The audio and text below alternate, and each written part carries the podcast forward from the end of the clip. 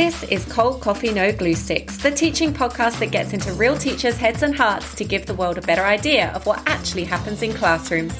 I'm your host, Katie Street, and I am and always will be a teacher. It is episode five, and I've got Principal Mr. Steve Harper on the register talking about mitigating burnout as a school leader and telling one of the most relatable cock up stories I've ever heard.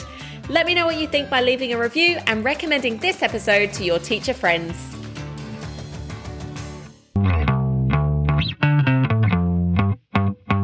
I started out as a primary teacher and got my first uh, gig in 1997.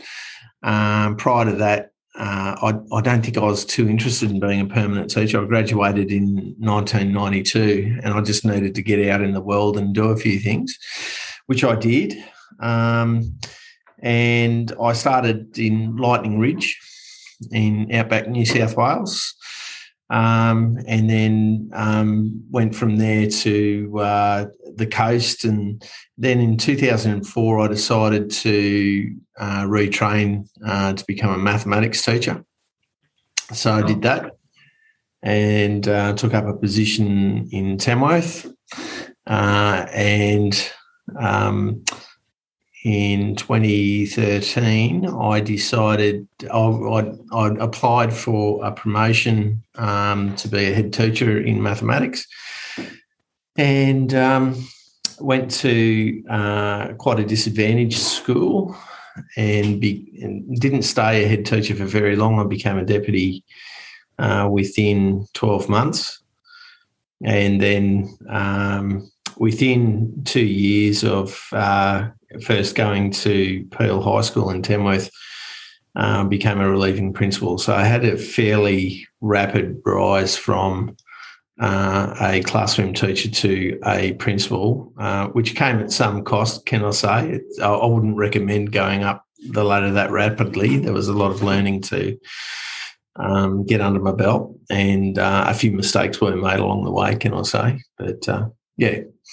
that's that's pretty much. And and I, I taught. I, I was a substantive principal um, in outback New South Wales uh, at a school called Kumialla High for four years, uh, and I've just recently transferred into the Hunter Valley at Dungog High. Amazing. What a journey. Well, congratulations on your current role. It sounds like you're you're nailing it at the moment. Um, tell me a little bit about teaching in remote schools or uh, outback schools because I've not had that experience. I'm I'm really interested to learn what that's like from both a classroom teaching and from a leadership point of view. Um, yeah, it's it, it's it is very different to teaching um, on the on the coast. Uh, there there are different challenges um, than teaching. There are similar challenges and different challenges. Um, I guess the the main differences that people would find by teaching remote uh, is that you are isolated from your profession to a degree. Having said that, though, um, your social circle is very much tied in with your profession. Um, so, so you you you you tend to form very close bonds with your colleagues. Um, and some of those colleagues I met uh, back in 97, uh, I've still keep in touch with.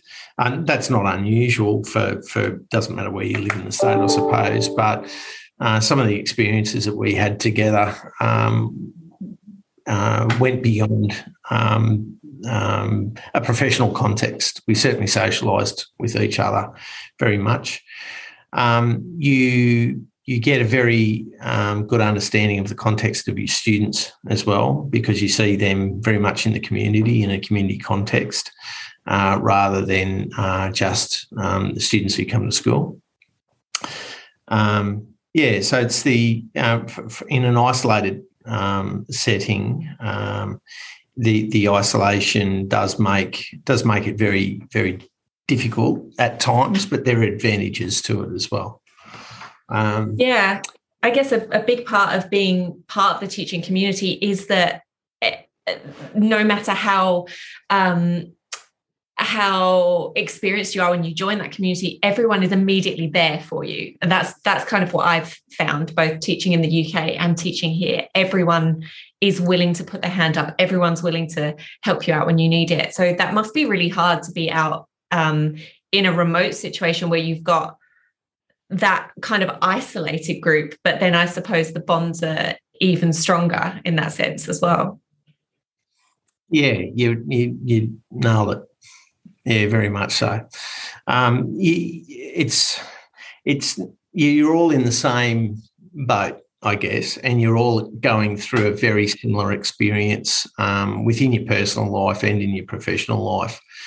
Professionally speaking, there's a lot of opportunities um, when you do go into a remote setting uh, in that there's high staff turnover. Um, there are uh, always jobs to be done. The schools tend to be smaller.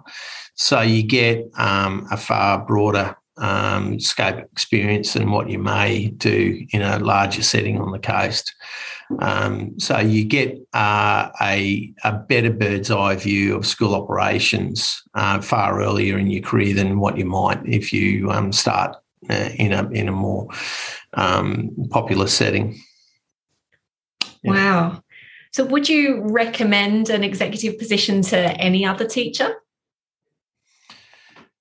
Oh, well, it, I think it's uh, I think it's an individual. Uh, some people uh, don't want that, um, and they and they want to remain want to remain in the classroom. And there's times in my um, career um, where I have kind of lamented the fact that I went into the executive ranks. Uh, I, would never intended on becoming a principal. Um, in fact, I was kind of pushed that way uh, by my mentor, and I'm, I'm happy to be pushed that way uh, because I enjoy my my role as principal. Um, uh, I think if if someone's if someone's got the inclination to take it on, uh, certainly um, it's it's a rewarding position.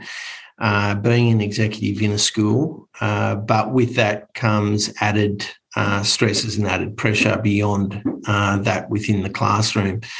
I remember being a head teacher, I felt that as a head teacher, I had a responsibility to to lead by example.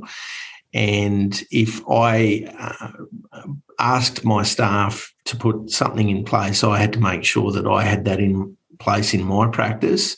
And I worked very hard at being um, one of the better teachers uh, in my faculty. I w- I wouldn't be so arrogant to say as I was the best teacher in my faculty, uh, but I, I certainly um, looked at my practice very, very carefully and made sure that uh, I was uh, acting out what I was speaking out on. Sure. Do you still get um, do you still get the chance to teach in a classroom regularly? No, no. Um, uh, colleagues of mine who are principals do take on classes. Um, that's usually out of need. Uh, I, I, my, my job really, my, my responsibilities have shifted from um, having direct responsibility over student learning to having um, a responsibility over the student learning environment, including the quality of service delivery that the teachers are providing.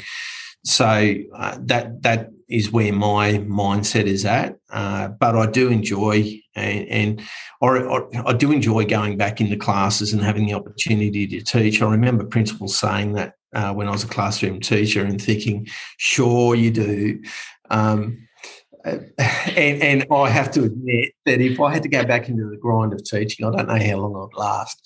And that was one of the um, reasons, I guess, why I felt uh, that um, going into an executive role was the right move for me because I, when I was teaching, I was a very energetic teacher, uh, and I did put a lot of in, into it. And there were um, I, I, did question how, how long I could um, continue doing keeping up that level of energy for you know as I aged.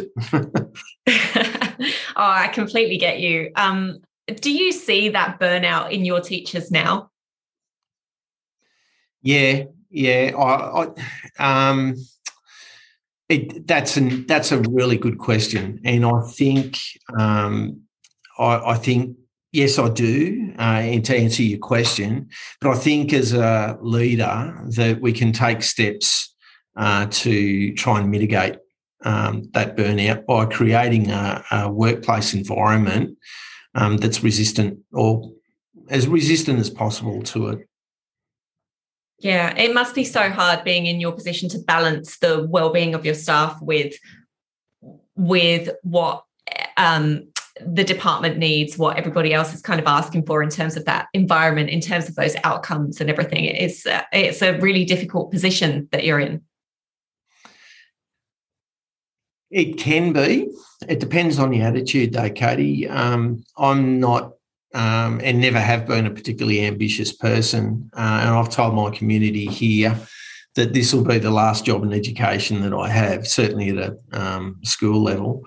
I've got no no desire to go into uh, corporate um, uh, department level, and if I le- left uh, edu- or left a school, uh, I'd be going off to a different system, to do other work. Um, uh, so that that kind of um, belief frees me a little bit. And um, there are um, uh, departmental and corporate expectations and, and, pressures on schools that I try to um, protect my staff from. Um, and uh, I, I, think I, I, I, don't, I certainly don't pass uh, the pressure for achieving uh, targets and that sort of thing onto them. I don't have that approach, and I've voiced that um, to um, you know the upper uh, senior management of of the department in in, in saying that um, I think more focus needs to be put on um, the processes in teaching rather than on the outcome of teaching, uh, simply because there's there's um, too many variables. Uh, and if we look after the things that we can control, then we'll get the results that they would like us to get. So, um, yeah, I. Yeah, having said that, though, you, you do have to get used to and hardened uh, to that kind of environment. Um, but it is a space that uh, I, I, enjoy, and uh, you know I'll keep doing the job for so long as people think I'm doing a reasonable job and I'm able to. Um, otherwise, uh, a coffee shop could be beckoning at some point in time. well, I'd love that. When you open Steve Harper's coffee shop, give me a call because I'll be up in the hunter to come and visit. sure. Um, all right, let's go back to your uh, classroom teaching. Did you always were you always a maths teacher, or did you teach uh, other bits and pieces as well? No, I start. I first seven years of my permanent teaching career, I was a primary teacher, um, and and I often lament moving from primary because I actually I think um, the work I did in primary school uh, at a curriculum level was was more satisfying than the work I did at a high school at a curriculum level. However, there are other aspects to high school teaching uh, that I, I was rewarded more, certainly at a, a, a um, well-being and um, um, uh, um, forgotten the word, but anyway, well, at a, at a, at a well-being and a pastoral level is the word I was looking for um, I, that there were uh, certain roles that I had in the secondary space that um, I enjoyed very much. But at a curriculum level, I loved um, primary teaching. Amazing. What was um, the one theme or topic that you most enjoyed teaching, whether that's primary or um, high school? Uh, in a in primary, I loved teaching English, uh, and um, depending on and I love teaching drama. Uh, my classes used to go into uh, the local Eisteddfods and put a play in, and we had a lot of fun uh, doing that. In fact, I, I, still keep in touch through Facebook with a student that I had uh, back in the early 2000s. Uh, and Bryony is now a professional actor, and um, her father uh, credits you know the the roots of that passion for for acting back to um, the first play she ever performed in, uh, which was a, um, a, a, a, mini musical uh, when she was in year four.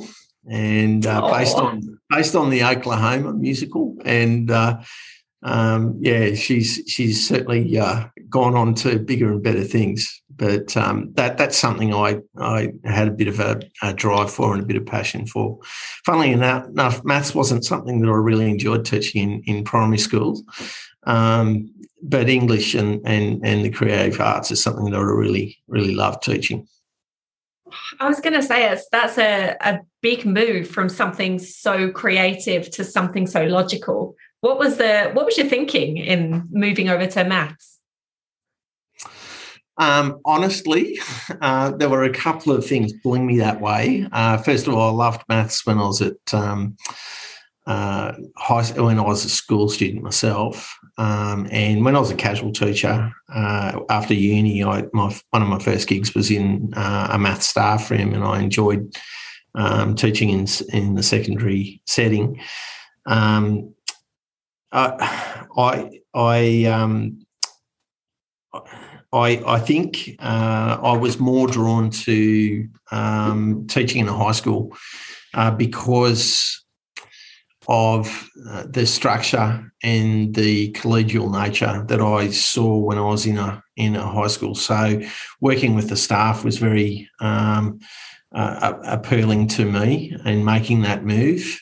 Um, and being able to focus on one subject, uh, I, I, I felt at the time when I made that decision uh, would be something that I'd be quite interested in doing. Mm, absolutely, yeah. Um, what's been your proudest moment in your teaching career? Uh, I think I, there, there's a couple of moments that come to to light. Um,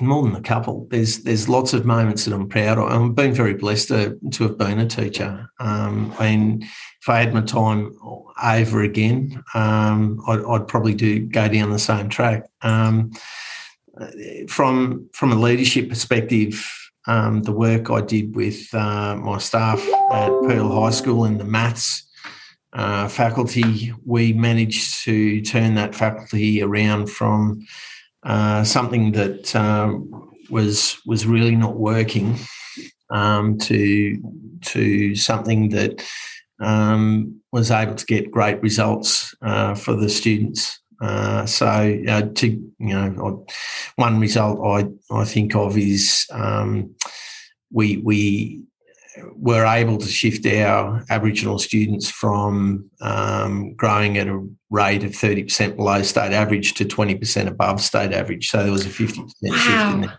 Yeah. So that and there was a lot of elements in in doing that. We we re we repainted the faculty and, and changed the environment. Um, you know, we had we we upskilled the staff in using technology and and using visible learning strategies and um, you know, immensely proud of of um, the way the staff viewed themselves differently too after a period of a couple of years. So, um, you know, I I also was a rock and water facilitator uh, as a classroom teacher, and I remember a moment there um, where I had this uh, student. He was a year seven student, I think, year seven. Yeah, he would have been probably thirty kilograms if you know wringing wet.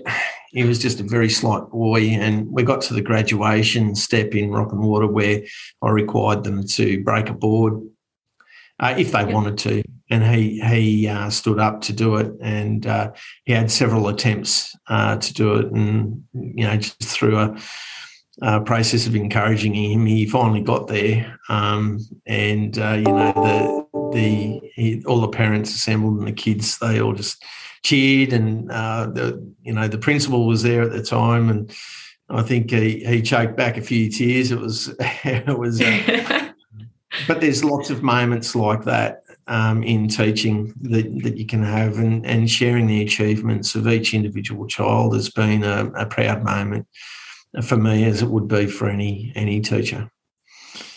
Oh, that's lovely. It makes my heart ache and it makes me really miss being in the classroom, actually. What a lovely story. Um, from a leadership perspective, or perhaps you might want to answer this from a classroom perspective, is there a resource or yeah, is there a resource you wish you had either more of or less of? The podcast is called Cold Coffee No Glue Sticks. Um, I know a lot of teachers wish they had a coffee at a temperature that they could actually drink and more glue sticks. So, what does that look like for you? Um, time is the thing, and I think um, most people I would talk to would say the same um, uh, thing, Katie. I'm not sure whether you'd have too many people disagreeing with that uh, coming onto your podcast. Um, and it, it's something that, um, as a as a teacher, uh, I I know that I had um, too little of, and as a leader, I, I find that too.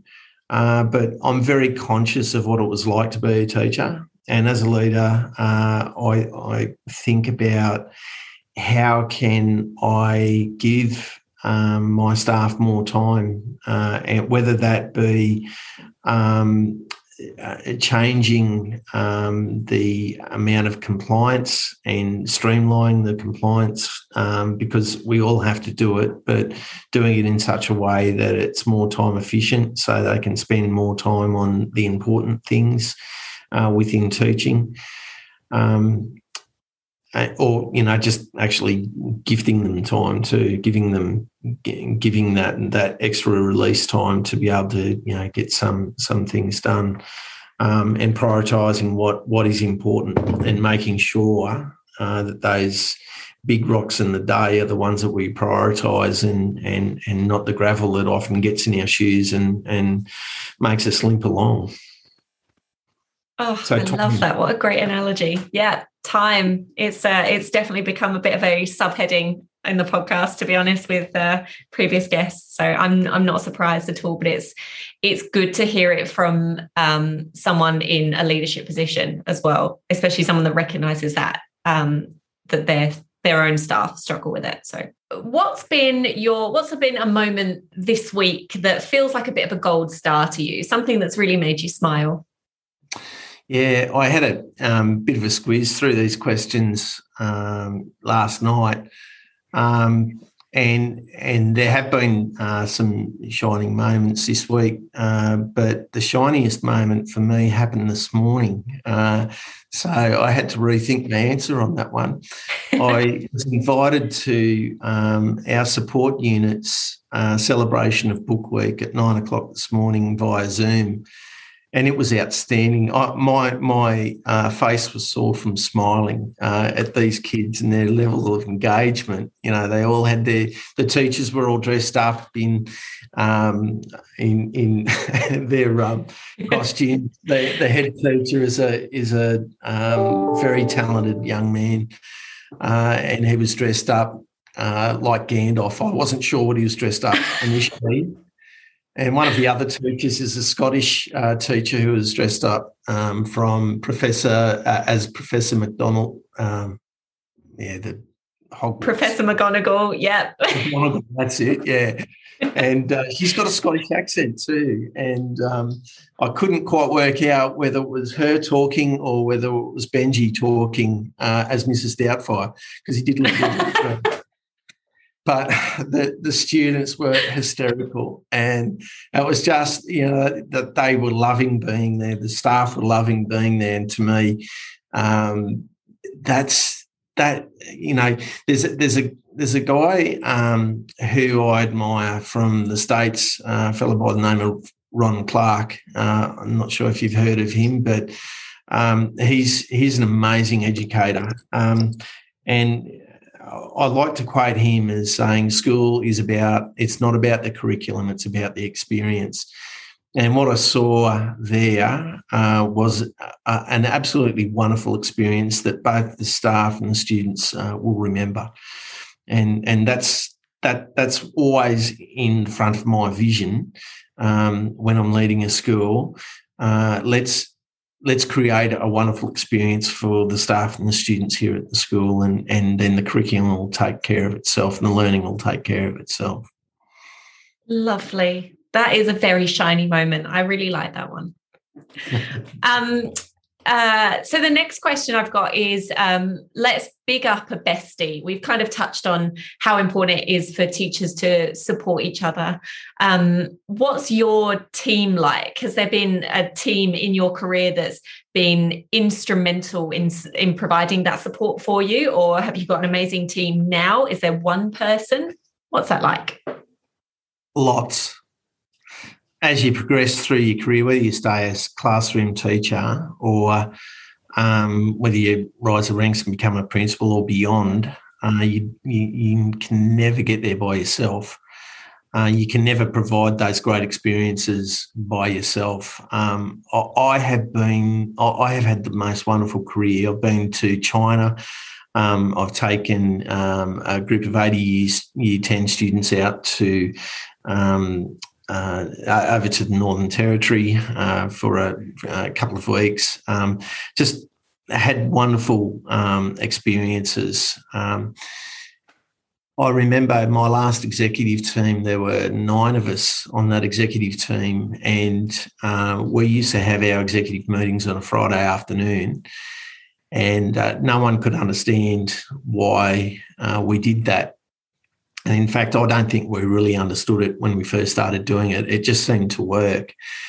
And I kept asking them, Do you still want to have this executive meeting on a Friday afternoon? And, and they kept saying, Yes, we do. And then um, our, our, executive director caught wind of this. And, he said, and in fact, um, Murat Dizdar, the deputy of the, of uh, the Department of Education, uh, caught wind of it. And he said, Why are they having their exec meetings on a Friday afternoon? It was a very unusual thing.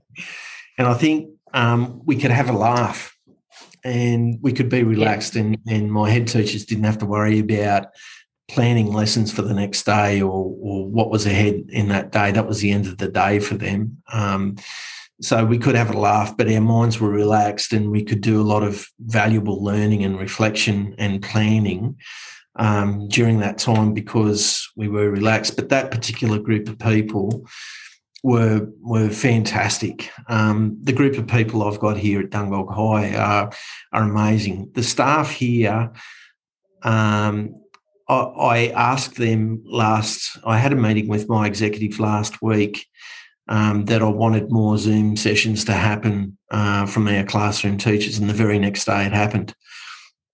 The responsiveness wow. was just amazing. Um, so uh, the staff that I currently have are um, are just incredible. Um, the the executive team that I have here uh, are absolutely amazing, and I'm, I'm uh, continually in awe and humbled from by the work that they do, and they're, they're also very grateful, and they thank me for the work I do. But um, I I have to reflect back to them and say, well you know we're all working hard here it's not just it's not just me. In fact um, to be honest i think they're working harder than me. So um, i'm very grateful for the for the work that they continue to do. But um, my my mentor a fellow called bill campbell who's now retired principal uh, has been very instrumental in my post classroom teacher uh, progression. And uh, he's he's someone who i definitely give a shout out to. And I know I wouldn't be the only one doing that because he's been he's has his fingers in the pie of uh, a, a, number of careers. He's certainly been very supportive of a number of people.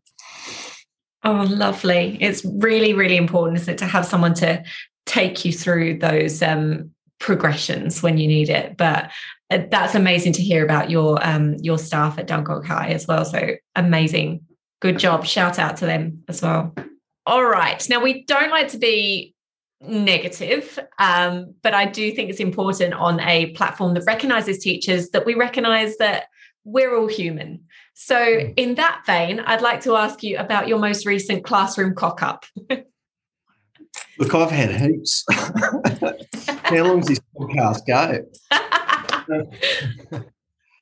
I've i've had um, so many mistakes as a classroom teacher and as a leader. And and you know I think um, I'll, I'll, share with you uh, when I think of um, an experience, but I, I think it's really important um, to have an environment where you're um, where you're, ha- where you're happy to make mistakes because you you limit your progress uh, by limiting your risk. And and my executive team, my staff.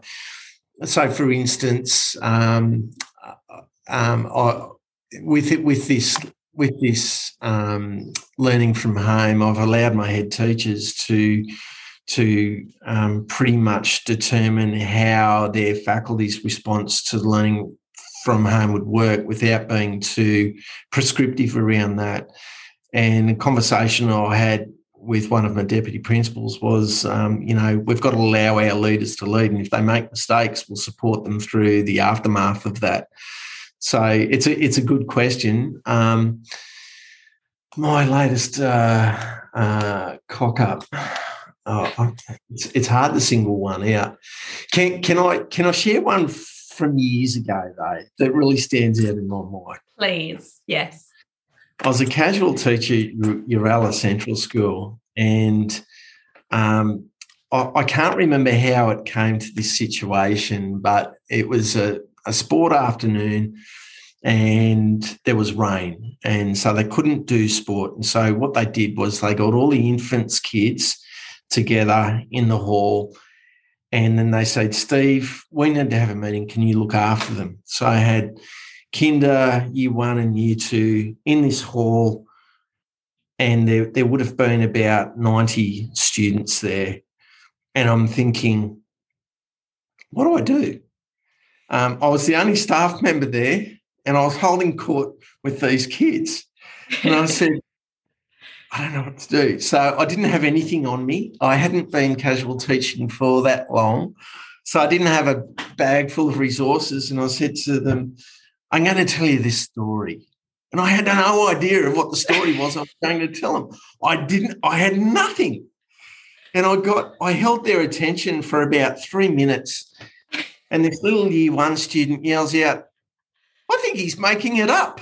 And the kid nailed it absolutely nailed it.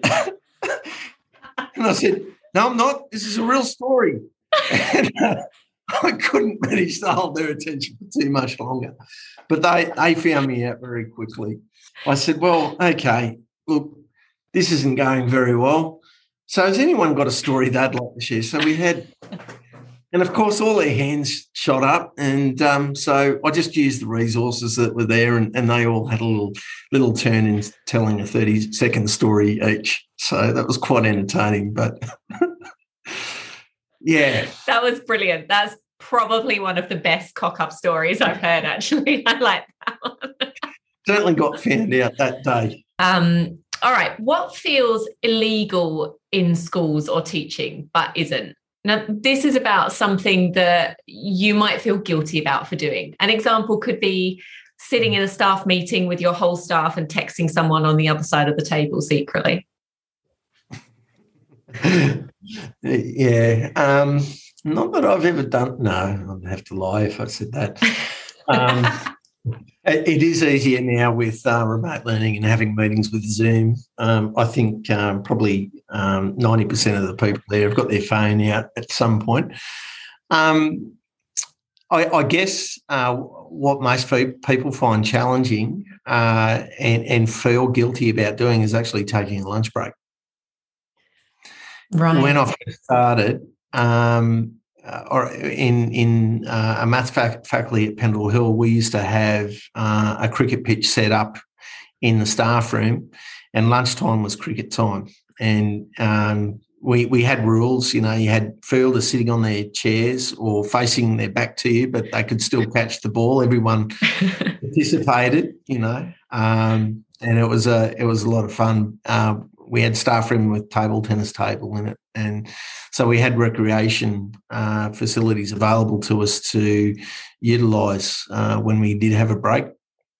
But now you don't see that at all, and and staff um, sit at their desks and eat their lunch, um, and that's that's a culture in, in a lot of schools. Um, that's something that um, I want to redress here uh, because you do miss out on a lot uh, when that is the culture. And I think our department and education in general suffers um, because of that. So um, lunch is definitely a compulsory thing. It's not illegal, but people feel guilty when they um, take the time to have it. Wow. So maybe we can look forward to seeing an air hockey table in the Dungog High staff room. yeah, possibly. I'll keep an eye out on your Instagram. Um, all right. The last question that we always ask on the podcast is imagine that you wake up tomorrow and someone says, Oh, Steve, you've just been voted the new education minister. What's the first thing you change? Um, well, it wouldn't be a quick change, um, but it. Uh, I, would like to have a bit of control over um, the New South Wales Education Standards Authority and maybe pare back the curriculum. Uh, in Canada, their their syllabus um, is is um, uh, far more concise than what ours is, and I'd allow teachers to have more opportunity to be creative. Um, and you can't do that if you if you've um, got all this content to get through. So um, I think uh, you know that that would be um, very high on the agenda um, to to what I um, uh, would want to achieve, and um, I would have a talk to the Minister of Education and say, let's forget about uh, some of these uh, targets based around standardised testing, and let's think about um, the quality of uh, interactions and the relationships between our staff and between our students and between our staff and students because that's where the best learning comes from um, from that foundation of um, of of positive and healthy relationships and uh, by putting by putting pressure um, on arbitrary targets um, onto classroom teachers um, and then in them in turn putting that pressure on the students, uh, that doesn't do anything to enhance those relationships. So um, those two things, curriculum and um, uh, target setting, um, are, are, two things that I would certainly uh, uh want to see uh, change. Very interesting. Thank you. Well, Mr. Harper, you have been an absolute dream to have on the podcast. Thank you so, so much. Have you enjoyed yourself? Oh, very much. Thanks, Katie, and thanks for the opportunity. What a guest, the lovely Steve Harper there, giving us a really great principal's insight into teaching and learning and managing well-being. Subscribe, rate, and review to let me know what you think and to get the word out. And come and follow me over on Instagram at Cold Coffee No Glue Sticks Pod. Come back next time for more classroom stories and another fab guest. See ya!